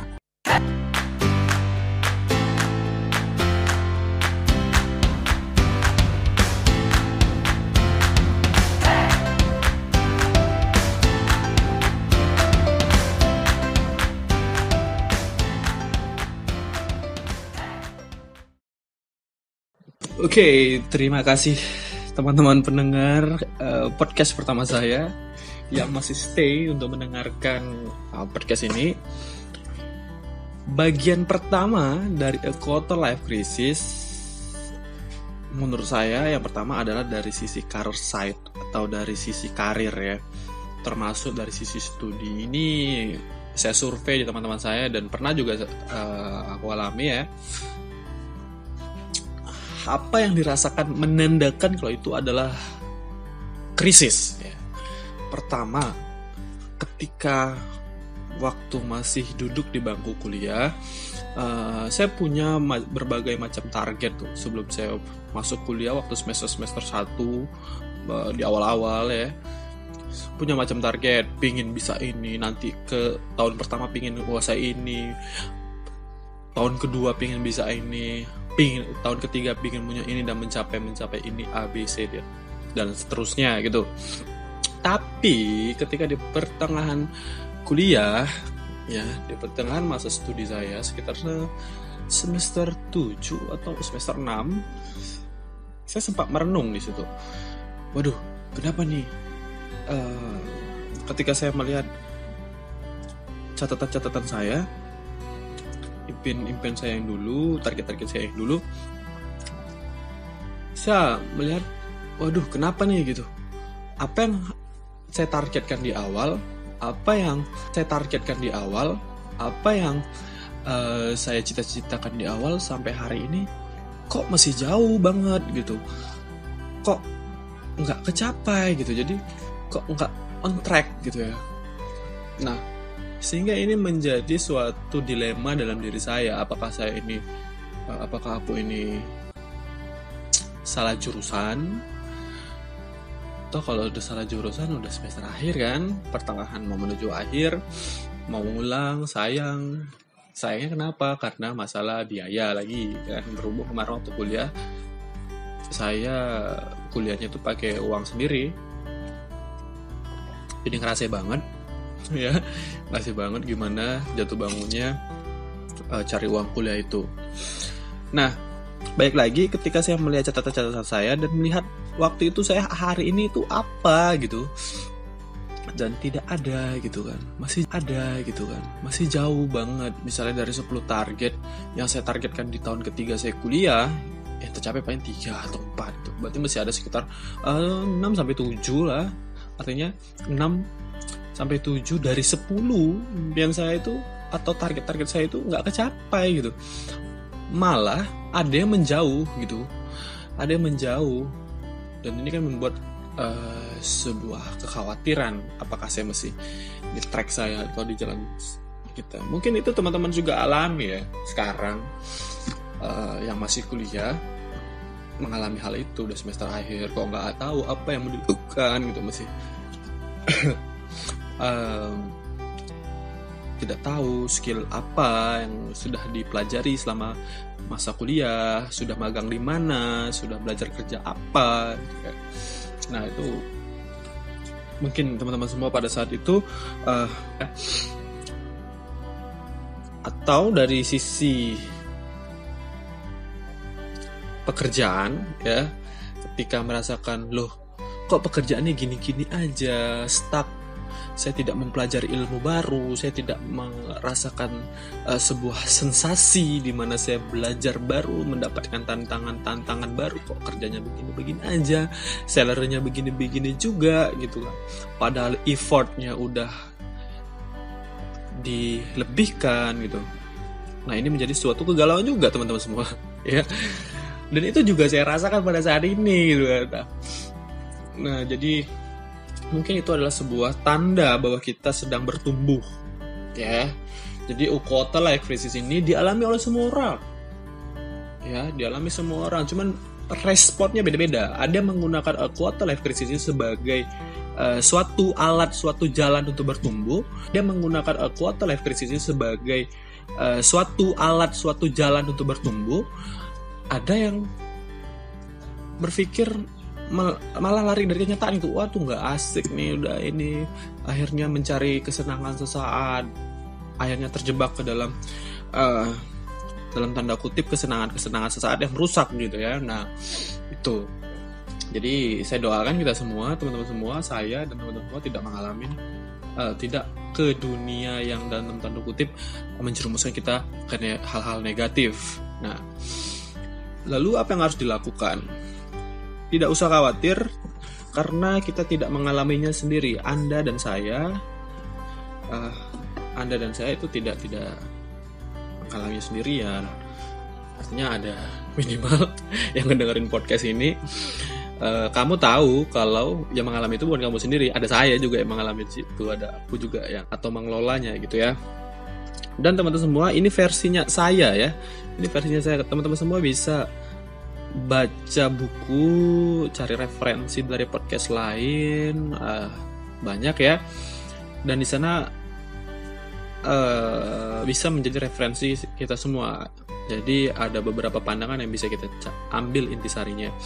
Nah,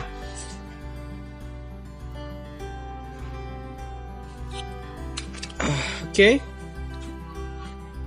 Semisal dari sisi mahasiswa, ya dari sisi mahasiswa.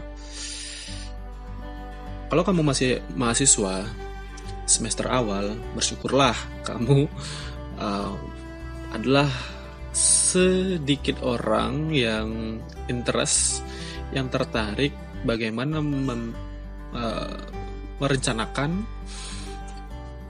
mengelola kehidupan uh, merencanakan mengelola kehidupan itu supaya lebih baik gitu ya. Dengan salah satunya mendengarkan podcast ini atau yang podcast sejenis ini. Nah agar supaya apa? Langkahmu tidak ngasal gitu. Jadi waktunya juga lebih efektif digunakan. Oke kalau kamu di awal kamu adalah mahasiswa baru tugasmu adalah merencanakan apa yang akan kamu lakukan, sorry, apa yang akan kamu capai setelah kamu lulus, ya, apa yang kamu capai, apa yang ingin kamu capai, apa yang ingin kamu punya, bagaimana diri kamu, ya, dan langkah pertama apa yang harus kamu lakukan. Nah, itu tadi.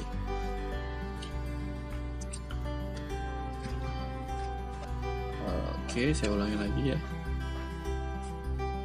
sebentar saya ambil note dulu karena nggak standby ya.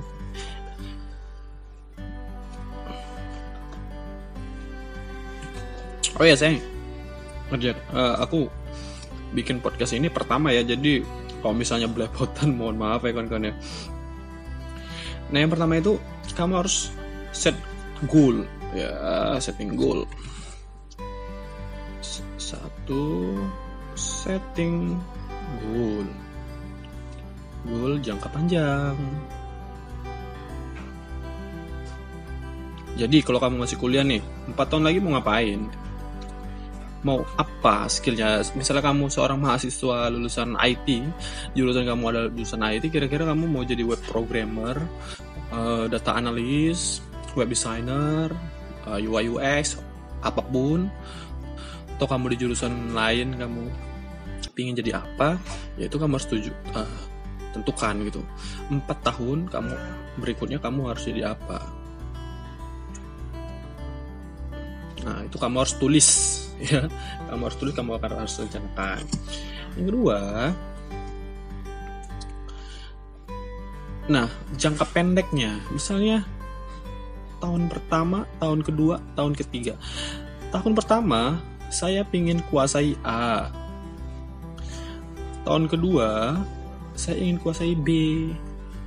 Tahun ketiga saya ingin kuasai C. Dan berik, uh, berikutnya ya boleh tahun boleh bulan boleh pertengahan tahun ya. Misal kamu tahun pertama uh, aku mau dapat IPK 4 tidak ada masalah gitu ya. Tapi bayangkan lagi di balik IPK 4 itu apa yang kamu uh, esensinya yang bisa diterapkan dalam kehidupan itu apa? Jangan hanya mengejar angka gitu tapi esensinya kalau saya dapat nilai 4 saya tuh apa? Saya tuh bisa apa? Saya tuh bisa ngapain dengan IPK 4 ini tadi gitu? Paham ya? Nah atau oke okay, di tahun kedua saya mau belajar bisnis. Ya silahkan gitu tapi jangan meninggalkan kuliahnya kalau bisa. Ya kuliah selesaikan. Bisnis juga pelajari tahun ketiga saya ingin jadi ini saya ingin jadi ini. Tahun keempat saya ingin menjadi itu. Semester ini semester pertama saya ingin bisa punya kemampuan ini itu ya. Udah. Yang berikutnya yang ketiga. Tadi yang kedua empat jadi apa? Empat tahun terus dirincikan dirincikan.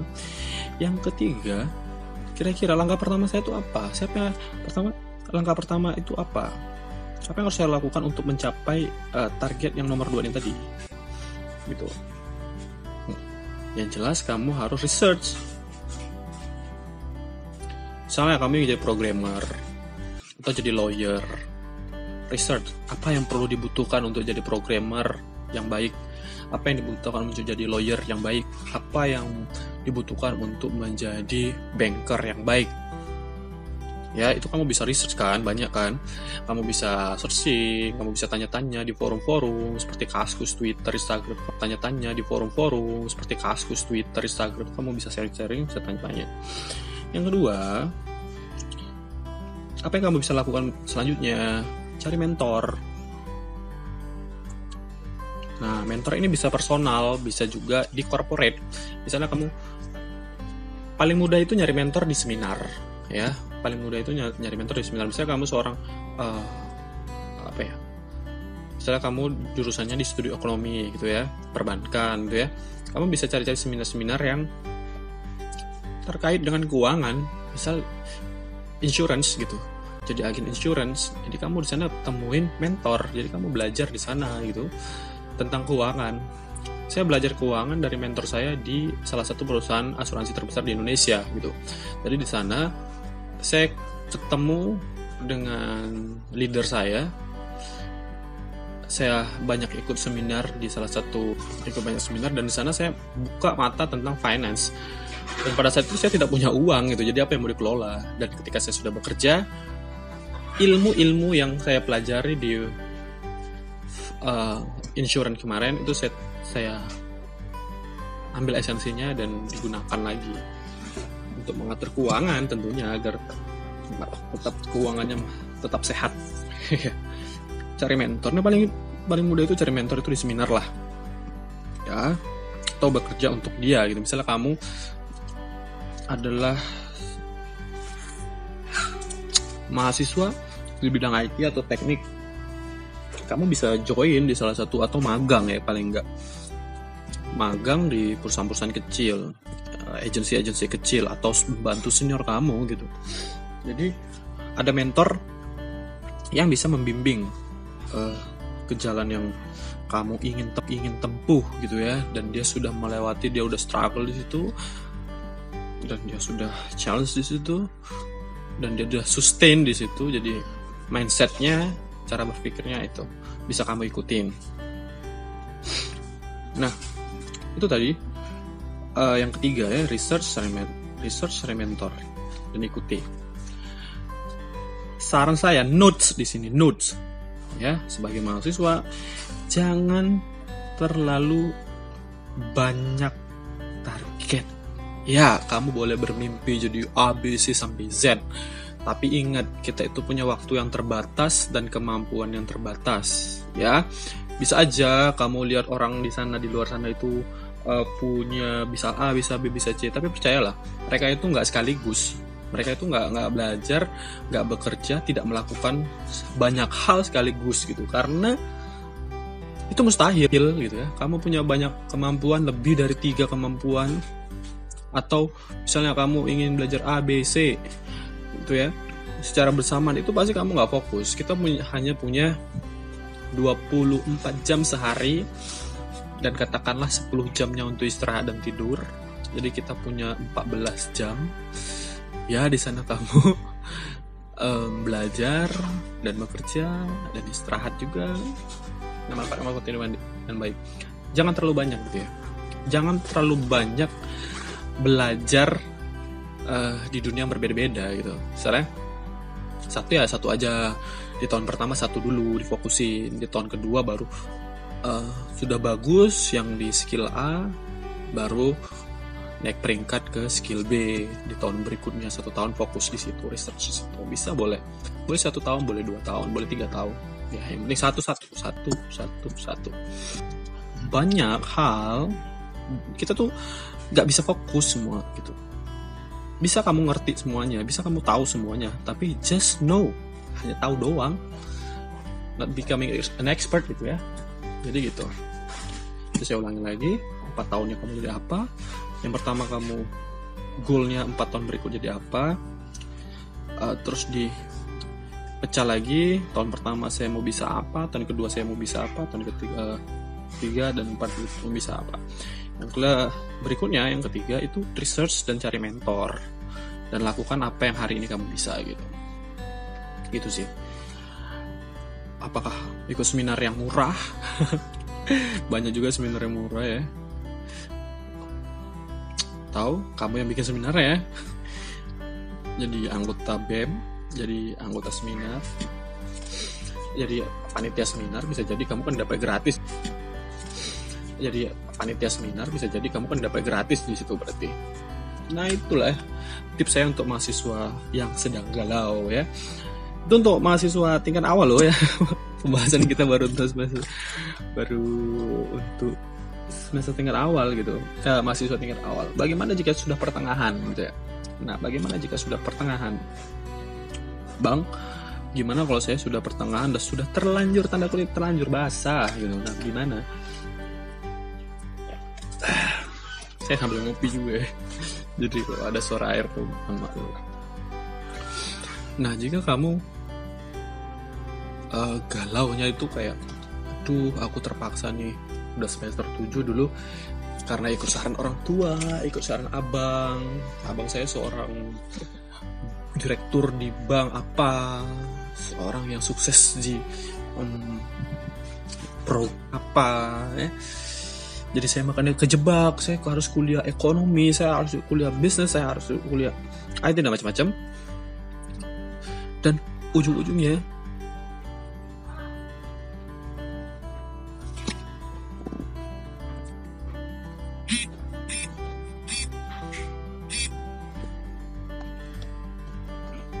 Oke, okay, sorry ya.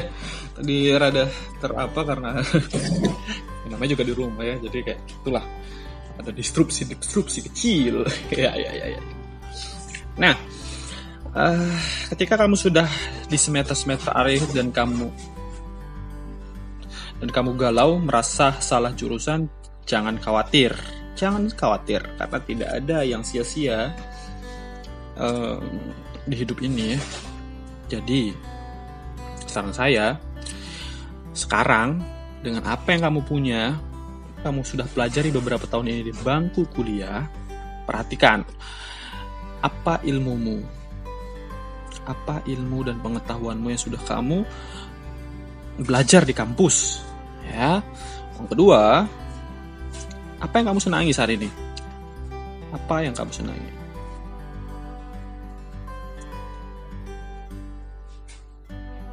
Nah, hal yang disenangi sekarang, maksud saya itu maksudku itu bukan aku senang nongkrong bang, aku senang ngopi, aku senang ngobrol lalu gitu nggak gitu ya.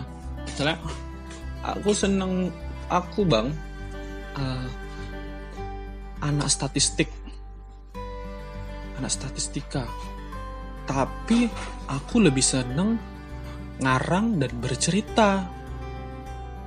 Itu kan rada tidak match. Saya bilang itu bukan totally nggak match, tapi rada nggak match, bukan totally nggak match, tapi rada nggak match ya kan. Di mana statistika itu harus uh, berkutat dengan angka, sedangkan hobimu berkutat dengan otak kanan, imajinasi gitu ya. Nah, tidak masalah gitu ya. Kamu senangnya menulis dan bercerita. Bercerita. Dan bercerita misalnya.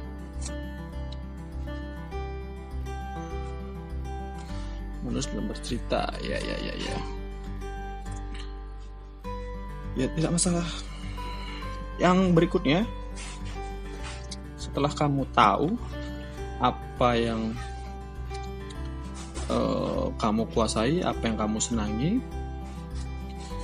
langkah selanjutnya adalah carilah tahu kekuatan dari dirimu.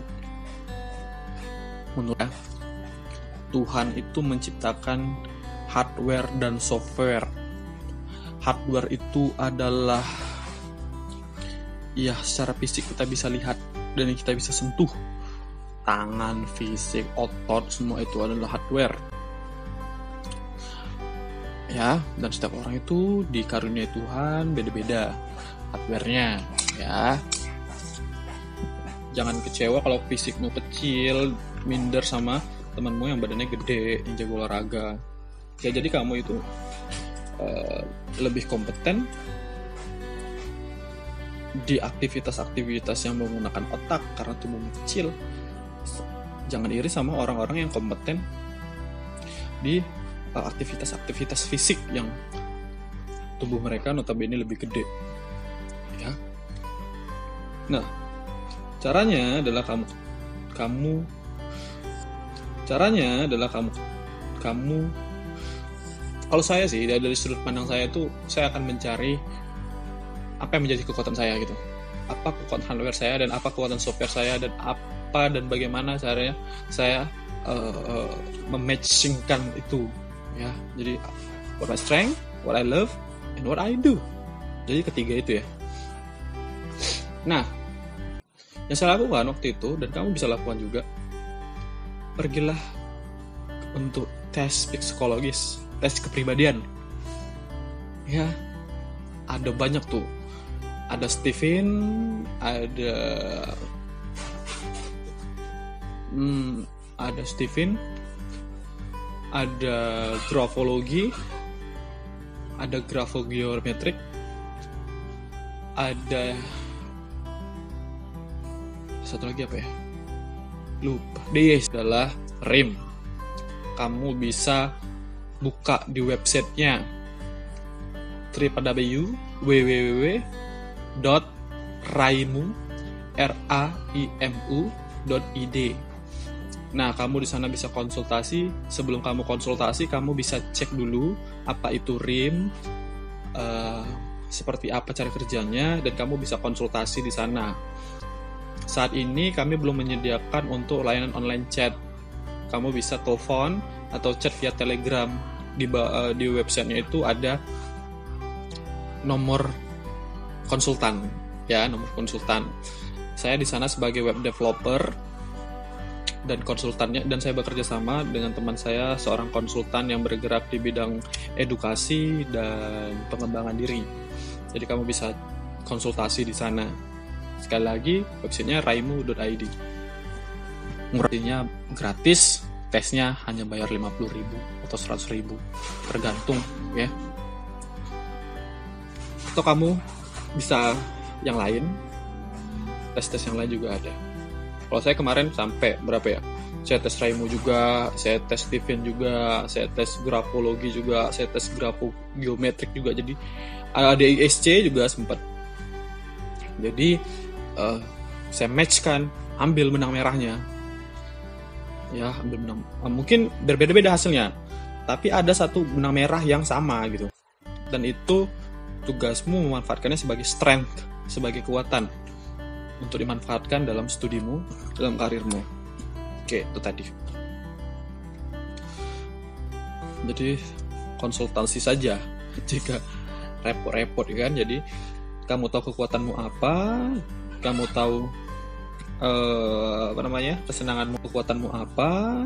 Kamu tahu uh, apa namanya kesenanganmu apa? Dan kamu tahu apa yang kamu lakukan pada saat ini. Sehingga um, cara belajarnya itu bisa ini loh bisa disesuaikan gitu. Bisa disesuaikan dengan kondisi hardware dan softwarenya kita. Mungkin agak membutuhkan effort dari yang lain gitu ya. Membutuhkan effort lebih dari orang-orang yang memang di bidangnya memang bakatnya di situ. Tapi percayalah kita bisa melakukan apa pun yang kita inginkan asal kita tahu kekuatan kita itu apa uh, dan memanfaatkannya dengan baik saya rasa akan lebih mudah. Dan kita punya jalan sendiri tidak ikut-ikut orang lain. Nah itu tadi untuk adik-adik yang di semester awal di semester pertengahan. Dan berikutnya adalah untuk untuk mulai kerja. Saya bekerja sudah dari tahun 2013 semenjak lulus SMK saya bekerja di salah satu uh, sekolah swasta ya. Bekerja sebagai help desk help desk atau IT support di sekolah itu. Jadi semua saya tangani yang berkaitan dengan IT lalu pelan-pelan pelan-pelan saya belajar mengajar. Jadi struktur di di sekolah tersebut saya belajar di sana. Mungkin gajinya sangat kecil sekali hanya 500 ribu di awal. Ya menggantikan guru untuk jadi tentor. Oh, bahasanya tentor bukan guru ya. Hmm, jadi di sana saya pelajarin apa? Saya harus mengulang lagi pelajaran saya secara teoritis uh, secara teoritis secara di praktik saya paham tapi secara teoritis saya nggak paham. Nah untuk menjadi uh, guru waktu itu dalam tanda kutip guru sebenarnya bukan guru ya. Jadi lebih menggantikan guru karena waktu itu gurunya sedang keluar kota gurunya sedang keluar kota untuk beberapa waktu. Jadi saya menggantikan beliau dan secara teoritis saya pelajari oh ternyata begini begini begini begini. Nah di sana saya punya pengetahuan yang lebih uh, lagi gitu. Karena basic saya bukan guru kan saya SMK-nya teknik gitu. Teknik komputer jadi saya pelajari pelajari dan saya belajar public speaking. Saya belajar bagaimana uh, oh lihat orang anak-anak itu seperti ini seperti itu gitu ya. Masalahnya bagaimana menanggapi. Walaupun saya bukan guru dan tidak punya basic sebagai orang guru tapi ya saya belajar di sana gitu. Saya cari literasi literasi buku-buku artikel-artikel bagaimana menjadi guru. Minimal pengetahuan sebagai guru. Otorida nah 2013 2004 15 saya bekerja sebagai asisten dosen, saya resign dari guru, saya bekerja sebagai asisten dosen. Ya bayarannya sangat murah sekali, tapi di sana saya punya waktu lebih banyak untuk belajar dan apa ya? Punya lebih banyak waktu untuk konsultasi sama dosen lebih dari gitu. Baru tahun 2017 saya bekerja di salah satu instansi pemerintahan sebagai uh, staff IT di sana. Hingga sekarang. Jalan. Dua tahun nanti. Akhir tahun kayaknya. Awal tahun nanti. Uh, Desember akhir itu saya dua tahun di situ. Ya mudah-mudahan cuma banyak kontrak. Sekali nge freelance uh, saya ingin bicara tentang uh, quarter life crisis. Krisis perempatan hidup dari sisi uh, profesional atau orang yang sudah bekerja atau sudah berpenghasilan gitu ya. nah, teman-teman semua gitu, apakah kamu pernah mengalami yang seperti ini? Kok karirku begini aja? Kok penghasilanku begini aja? Kok penghasilanku begini aja? Kok uh, apa ya, tidak ada ilmu-ilmu baru yang yang yang aku dapatkan dari pekerjaanku ini. Sehingga bawaannya tuh mau resign aja gitu. Pernah nggak? Saya sedang mengalami itu dan saya sudah mengalami itu gitu ya. Jadi nah kalau menurut saya kalau menurutku pribadi bagaimana cara mengelolanya ya tetap lakukan apa yang sekarang dilakukan belajarlah lebih banyak. Dan kalau bisa resign sih resign. Misalnya skillnya itu udah kamu ngerasa skillmu itu sudah layak di, di, di diperjualbelikan dalam kutip. Kamu bisa resign dan mencari industri atau jenjang karir yang lebih tinggi. Ya tapi kalau tidak ada tipsnya. Berapa hargamu? Caranya bangun link lalu nge-freelance lah. Misalnya kamu web developer, web designer atau penulis atau apa pun cobalah tanda kutip jual dirimu sendiri. Misalnya nih kamu ber, uh, bekerja di perusahaan yang bergerak di bidang uh, advertise, advertisement agency ya agensi iklan dan kamu bekerja sebagai WA bukan desainer graphic designer. Karena kamu rasa mentok jadi uh, graphic designer penghasilan gitu-gitu aja coba deh nggak freelance berapa sih hargamu? Nah dari sana kamu akan tahu dan menemukan tantangan-tantangan baru. Kan banyak tuh ya website-website penyedia freelance seperti uh, Upwork, uh, Fiverr yang punya Indonesia 1000 Lancer apa tuh namanya? Ada lagi yang yang yang apa ya? Lupa sih. Dan banyak lah pokoknya ya. Nah di sana kamu bisa ukur berapa kemampuanmu dan kamu tuh dibayar berapa sih gitu kan? Selain mengukur kemampuanmu kamu juga bisa belajar belajar hal-hal baru. Belajar uh, lihat-lihat mempelajari pitch. Mempelajari sorry bukan pitch. Mempelajari brief. Ya mempelajari brief. Jadi kayak gitu jadi sehingga kita tahu skill kita itu dihargai orang berapa. Sudah layakkah kita untuk resign? Sudah layakkah kita untuk uh, di zona melangkah keluar dari zona nyaman? Ada prinsip orang yang bakar kapal jadi resign aja gitu. Tapi menurut saya itu terlalu riskan. Jadi misalnya kamu saat ini bekerja dibayar misalnya katakanlah hmm, 3 juta sebulan kamu punya cicilan dan kamu punya tanggungan misalnya kayak adik yang sekolah atau orang tua saran saya sih jangan terjun bebas karena kamu punya tanggung jawab kalau kamu terjun bebas, kalau kita terjun bebas ya, yang yang sederhananya cicilan lah ya. Kalau kita terjun bebas, cicilan siapa yang bayar? Habis itu juga uh, akan menambahkan stres baru karena kamu harus uh, keluar dan tidak berpenghasilan gitu ya. Akan lebih bagus jika kamu mencoba extra mile, extra time. Jadi pulang kerja setiap selesai kerjaanmu, coba buka website freelance, dan sana jual jasa atau cari link yang membutuhkan jasamu. Ya, sehingga mendapatkan penghasilan baru ketika penghasilannya sudah dah berada di atas atau sama dengan penghasilanmu bekerja di kantor yang sekarang, ya boleh desain atau minimal mengcover kehidupan lah, mengcover cicilan, mengcover kebutuhan kehidupan itu boleh silahkan resign dan kejar passion. Nah, gitu teman-teman semua ya. Dan lebih banyak mencoba sih. Esensinya cobalah sesuatu yang beresiko dan tanda kutip beresiko untuk kita mencapai karir yang kita inginkan. Ya, misalnya resign saya mau coba bisnis gitu. Ya silahkan gitu kan. Dengan catatan kalau saran saya lebih dipersiapkan aja. Ya misalnya dari uh, employee ke self uh, employee kayak freelance baru pelan-pelan pelan-pelan bangun bisnis dari business owner. Ya semoga bisa nyebrang lagi ke investor. Nanti kita akan bahas tentang kuadran jadi stepnya gitu jadi employee dulu kumpulin dikit-dikit kemampuan minimal kemampuan ya saya cerita kemampuan. Termasuk kemampuan skill hard skill dan soft skill. Uh, perbanyak link. Dan cobalah dari employee bekerja sebagai seorang employee. bang bagaimana kalau misalnya saya nggak punya waktu nih bang. Saya nggak punya waktu saya terlalu lelah. Pulang kerja ngantor sampai rumah tidur istirahat gitu ya. Kapan saya istirahatnya? Kalau saya kerja terus. Nah saya di sini no excuse. Tidak ada pengecualian. Kalau kamu mau hidupmu lebih baik saya nggak bilang kamu ya.